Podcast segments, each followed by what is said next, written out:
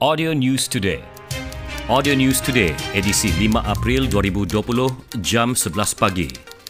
Bangunan mercu 17 tingkat Kompleks Ujana Kewangan Labuan, Ibu Pejabat Polis, Luar Lokap dan Hotel 5 Bintang Dorset Hotel menjadi fokus hari terakhir proses disinfeksi di Pulau Labuan bagi mengekang penularan COVID-19.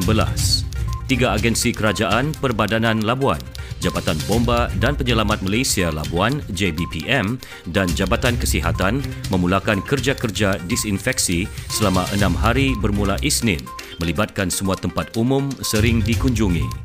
Antara tempat tumpuan yang telah menjalani proses disinfeksi adalah bangunan Pusat Transformasi Bandar UTC Labuan termasuk Pasar Sentral UTC, Lapangan Terbang Labuan, Terminal Feri Kenderaan RORO Labuan dan Terminal Feri Antarabangsa Labuan serta kawasan yang menempatkan pelbagai bank dan pasar raya.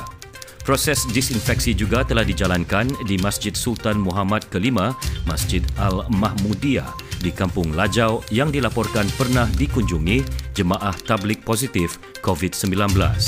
Timbalan Ketua Pegawai Eksekutif Perbadanan Labuan, Rituan Ismail berkata, perbincangan akan dibuat dari semasa ke semasa dengan Jabatan Kesihatan dan JBPM untuk mengenal pasti kawasan-kawasan untuk dijalankan disinfeksi.